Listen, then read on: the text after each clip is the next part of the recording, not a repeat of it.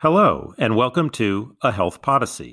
I think it's not rare these days for members of the public and for major stakeholders and local political leaders to realize that there are issues that the police are not the best response for. I'm your host, Alan Weil. With the nation focused on violent interactions between civilians and police, one important topic is how we as a society respond to people experiencing mental health crises. A typical response is for a 911 dispatcher to send the police. But the vast majority of police officers have little or no training for how to handle these situations, and people with serious mental health disorders are at elevated risk of being killed in confrontations with the police. About 30 years ago, a small group of people in Eugene, Oregon created an alternative for people in crisis, sending a trained mental health worker and an EMT instead of the police. Their program is called CAHOOTS, which stands for Crisis Assistance Helping Out on the Streets, and it's become a model for similar efforts around the country. Diverting people in crisis from a police response to a system designed around mental health needs is the topic of today's Health Podyssey. I'm speaking with David Zeiss, co founder of Cahoots. A June 2021 Health Affairs article by Rob Waters, as part of our Leading to Health series, funded by the Robert Wood Johnson Foundation, describes the program and others similar to it. Eugene Police Chief Chris Skinner told Waters, For years we've been sending cops to things we shouldn't be sending cops to, and he explained that Cahoots teams almost immediately de escalate a situation when they respond. I'm pleased to have the co founder of Cahoots with me, David Zeiss. Welcome to the program. Thank you, Alan. I'm glad to be here. Thanks for inviting me. Well, I told you in the lead up that I actually was born in Eugene, but I only lived there for a short time. I left way before Cahoots came into existence. Tell us the basics of what Cahoots does. How does it operate? What does it do? And why is that so important? Okay. Uh, Cahoots is a team of two people in a specially designed van, radio dispatched uh, through the uh, 911 center to anything that our dispatcher thinks is appropriate for us. And that's quite a range of things. Uh, crisis intervention means, to me, means primarily counseling as an intervention immediately rather than waiting for an appointment. And when you're doing crisis intervention throughout the community, on the streets, in people's houses, you have to be prepared to deal with things that aren't exactly mental health and aren't exactly substance abuse issues, but are social service issues. Sometimes you have to sort out medical issues, get people connected to the right service to meet their particular needs but doing everything with a the human services approach, a counseling or social work kind of approach. Uh, the origins of Cahoots are pretty interesting. Tell us the creation story. Well, Cahoots was started by White Bird Clinic, which is a, a hippie era free clinic in its origins, created to serve the needs of what we could refer to as alienated youth. And many of us in the early days were exactly that, that demographic. White Bird has grown into to be quite a large uh, healthcare provider in Eugene, but and some ups and downs. But always we've provided some kind of primary medical care and some kind of crisis intervention, mostly phone and walk-in. In the uh, oh, I guess in the 80s, we began to think about how we could make crisis intervention more widely available because we believed it was a valuable service. And we began thinking about the possibility of collaborating more closely with the police and with the 911 center to do a, a, a, crisis, a mobile crisis intervention program that would be accessible through the 911 center. And in the late 80s, we found an opportunity when uh, the Eugene Police Department began thinking about ways that they could uh, ally themselves with social service providers. They found some funding to pay us to start a, a pilot program. And it's grown from there. Now, disaffected youth, hippies, and police are not three phrases you usually hear in a sentence together about collaboration. So, what did that uh, entail? It's uh, it's been an interesting relationship for a long time. Eugene is not your typical small city. Uh, it's a university town, and and the the university determines the character of municipal politics and that created more willingness the conditions of more willingness on the part of city government and the police to uh, form an alliance with White Bird. And there was certainly some wariness on both sides of that partnership in the early years and maybe to some extent there still is. In the current political environment where we start hearing slogans like defund the police that's really a trigger uh, that that doesn't sit well with most police officers or police administrators. Yet the kind of response that people who use that slogan are thinking about is something like cahoots. So we're we're trying to um, respond to that impulse uh, without alienating anybody. It's working in Eugene, at least. So let's go back to before the defund the police movement and uh, the early years. In healthcare, we always talk about funding, funding, funding, funding. There's a long history of people in the healthcare sector saying we could do this less expensive intervention, but people only get paid for the more expensive intervention. Uh, now, policing, of course, is outside of the healthcare sector, but moving resources between policing and health services can't be simple. So, how, how are the early years in terms of getting this uh, established? The early years, we started out very small, operating only 40 hours a week uh, with one team for the city of Eugene. We began a decades long process of proving our value to the police, but also to the wider community uh, until we uh, got to the point in Eugene that we were well enough known that uh, we weren't just a little line item buried in the police budget, but we were something that the city council was discussing ways to increase funding for.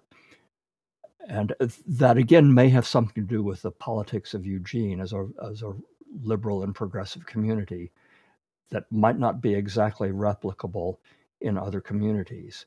It, it's, a, it's a matter of finding the political opening, building alliances, and possibly starting very small and proving the value of the service to the wider community and to key stakeholders in the community over a possibly very long period of time, years or maybe even decades. It also sounds like there's a conceptual shift that you're asking people to make. And maybe that's why you think it's unique to the culture and politics of Eugene, or maybe harder to find in other small cities or cities at all. But you describe a, a social model, a model that begins with problem solving as opposed to beginning with uh, what I guess most people would think of as the the public safety, the policing side of the equation. So how do you get people to think maybe it's more common now, but I'm not so sure it was when you started. How do you get people to frame the problem to be solved here as a human counseling problem, not as a law and order problem? I, I think you're right that public uh, attitudes have evolved a lot over the last 30 years or so. I think it's not rare these days for members of the public and for uh, major stakeholders and, and local political leaders to to realize that that there are issues that the police are not the best response for, and that there are other ways that are better for the community and possibly in some ways cheaper. Um, you know, there's a lot of stigma around uh, people with significant mental illnesses. There's a lot of stigma around homelessness. It does seem when you tell a positive story about the potential for a better response to human concerns, there has to be some empathy that makes people believe that it's possible to do something other than a law and order approach. Do, do, have you felt in talking about and working with the program uh, the a sense of stigma around the population you're serving, or do people think this is there here for people just like me? Certainly there's stigma against mental illness and substance abuse problems and homelessness. We've always aimed to make Cahoots a program that isn't just for some stigmatized populations, but is for everybody. And we do do counseling interventions in prosperous homes in the South Hills. And we are fully available to that and, and, and like to think that we do it well. On the other hand, it's not necessary that the public who support funding for cahoots or the politicians who support funding for cahoots feel empathic towards the recipients of the service. Sometimes they just think of cahoots as a way to get something they don't like out of sight uh, for, for less money. And we play both sides of that. If you want to do something to have less homeless people and less uh, drunks passed out in the street, here we are. If you want to help the poor and downtrodden, here we are. Well, that's the reality of what it takes to build a coalition. Uh, I want to learn more about the scaling up and the spreading of this idea outside of Eugene. Um, we'll talk about that after we take a quick break.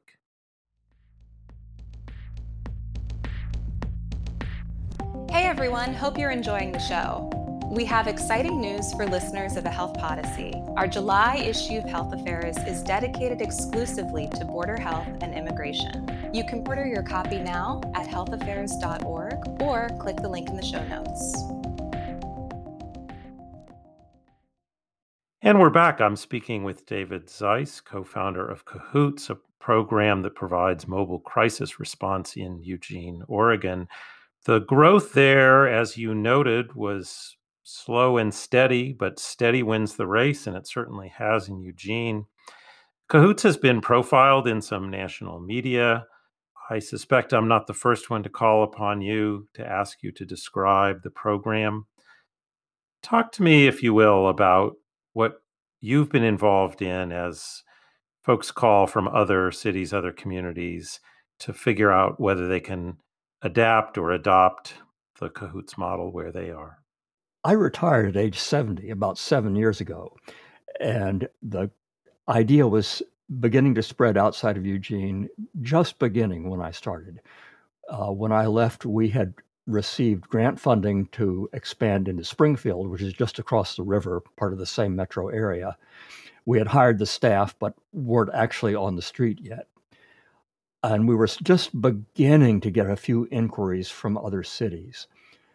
Uh, the first really serious one came from Olympia, Washington.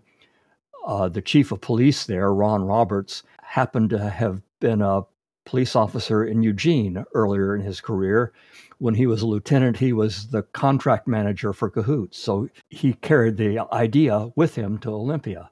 And in the last five years or so, the idea seems to be taking hold. It's certainly most of the expansion of Cahoots has happened since I've left, even even just within Eugene and Springfield. We have penetrated somehow into the popular consciousness and the consciousness of decision makers, uh, so that we're sort of a given. The spread of the idea beyond our local area is has been so startling that uh, Cahoots has had to add additional staff, like several additional staff, just to handle the inquiries.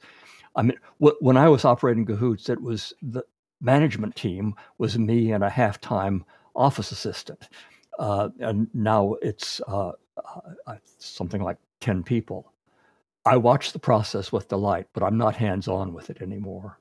As you watch, do you have a sense, as other communities come to call, that they're different features, improvements.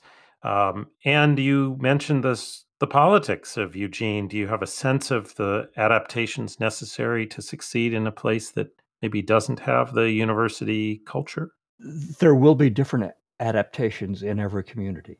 Cahoots isn't something that can be just replicated cookie cutter fashion in every community. It has to be designed uh, in each community using the resources, the institutional resources in each community.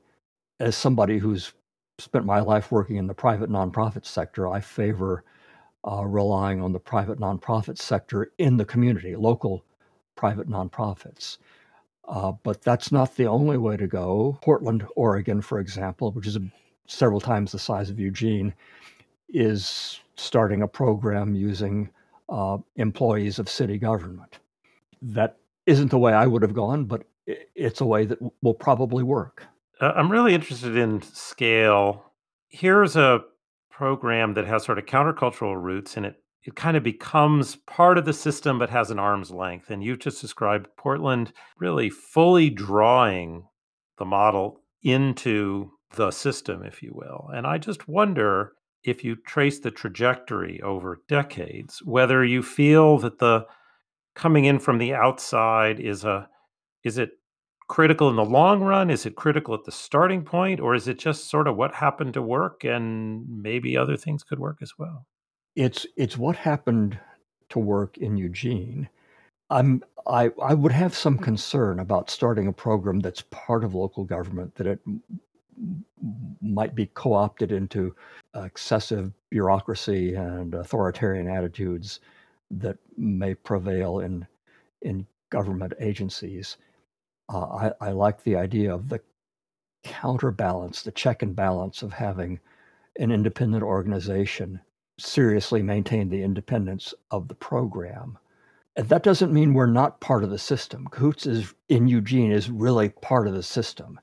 Everybody in law enforcement and fire and EMS and the uh, medical emergency system, the, the hospital emergency rooms, the alcohol and drug agencies, the mental health agencies, they all know cahoots and they all use cahoots. We are we are definitely part of the system. And it's a system with many independent actors who try to find ways to work together collaboratively. If I had to pick one thing from my career at White Bird and coordinating cahoots that I was doing, it was building those relationships and alliances and um, being the, the, the troubleshooter who could work out the kinks in the collaborations and keep things working smoothly and keep us in alliance and not hostile to each other.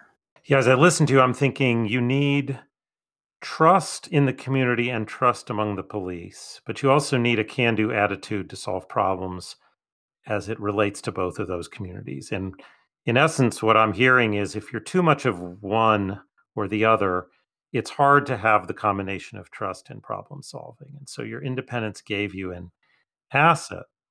Now, Health Affairs is a policy journal. We're a health policy journal. We're not primarily focused on corrections or public safety, but you describe the origins of Cahoots as being about meeting the health and social needs of a population with a broad range of needs. Cahoots is definitely local in origin and in its presentation. Do you have a sense of a role for the state government or even the federal government in either supporting or not taking steps that would impede the success of a program like Cahoots? The most crucial thing is funding. In most localities, finding money in the budget to support a new program is going to be a problem. And uh, state or federal funding even if it's just for a few years for startup, could be crucial. It was federal funding coming through the state of Oregon that made possible our expansion into Springfield, which has now become uh, so established that it's probably there to stay, even if the federal and state funding goes away. Now, you tell a sort of a humanitarian story here of meeting people's needs, but you also suggested that there's sort of a dollars and cents story here. So I completely get the notion that it's hard to find new money. But do you have data to show that the intervention by cahoots is somehow less expensive or leads to fewer downstream costs that might occur if someone interacted exclusively with the police? Yes, with with some uh, caveats. Since we're dispatched through uh, a police agency, it's possible to determine what calls went to cahoots that would otherwise have gone to the police. And it's possible to cost out a police intervention and a cahoots intervention and see how much money was saved in that way. Uh, we can also give some kind of tentative estimates of the uh, number of cases that we are diverting from hospital emergency rooms or uh, other more costly interventions to me, those statistics seem a little bit shakier uh, because uh, you're always imagining what would have happened if if we hadn't been there, and you don't really know. But but it, it is clear that we do keep a lot of mental health situations out of the hospital emergency rooms, which is really costly. Yeah, well, as of an empirical journal, of course, we're all obsessed with uh, methods, but it does sound like some uh, fairly straightforward analyses, even if they're not, as you say, sort of perfect in the sense of knowing what would have happened if the program hadn't been there. It does seem like some of that analysis could be very helpful. You've mentioned funding, always an issue. Is there anything else? Is there anything about, I don't know, structure or regulation or uh, privacy rules, any other sort of uh, policy or legal issues that you bumped into either in the early years or that you hear about now? Okay, so uh, privacy is one, and that's actually was sort of worked out when we began. Uh, although people don't think about it this way, maybe the 911 system already was dealing with medical stuff through the, the, the ambulance system and already had systems in place to protect medical privacy in uh, ambulance services. And uh, crisis intervention can operate within those systems in the same way. Regulation, when we began, we were so new that nobody had thought of regulating us. And that's beginning to change in Oregon. And that's probably a good thing that there be some regulation as we are going probably going to see a proliferation of small local crisis intervention services. It's sort of nice to not be regulated, but in the long run, uh, some level of, of government imposed standards is a good idea. Well, as we bring our conversation to a close, I want to ask a question which is maybe a little bit odd, but I have to assume when you started this, you weren't looking 30 plus years ahead. You were just trying to solve a problem. I wonder if you could take yourself back to those early days. Did you have a vision for the future of Cahoots? Did you have a sense of it being a fundamental transformational change that could spread around the country? Or did it just sort of seem like the right thing to do at the time? Well, both of those.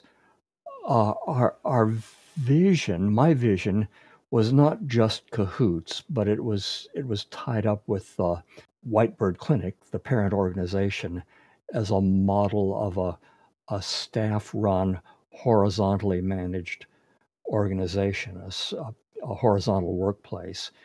That still is a model that I value and am interested in seeing spread and also, I recognize that the, the mobile crisis intervention model is separable from that and is beneficial even if it is separated from that. Well, uh, it's been so interesting learning about this program. It's gratifying to me, so I certainly hope it's gratifying to you to realize that even though it may have been a few decades in coming, people do see the merit here, see a way to move resources from traditional policing activities to meeting people's health and social needs more directly with people trained to do so. David Zeiss, thank you so much for creating Cahoots and for spending some time talking about it with me on Health Podyssey. Thanks. I'm glad to spend the time talking with you. And I don't want to take too much credit for creating Cahoots. I was just one of a team. Thanks for listening. If you enjoyed today's episode, I hope you'll tell a friend about a Health Podyssey. Health Podyssey is produced by Health Affairs, the leading journal for health policy research. The team behind the show includes Patty Sweet, Jeff Byers, Julia Vivolo, Sarah Kolk, and Sue Ducat. Like the show? Subscribe to a Health Podyssey on Apple Podcast, Spotify, Stitcher, Google, or wherever you listen to your favorite podcasts. Thanks for listening and have a great morning, day, or evening.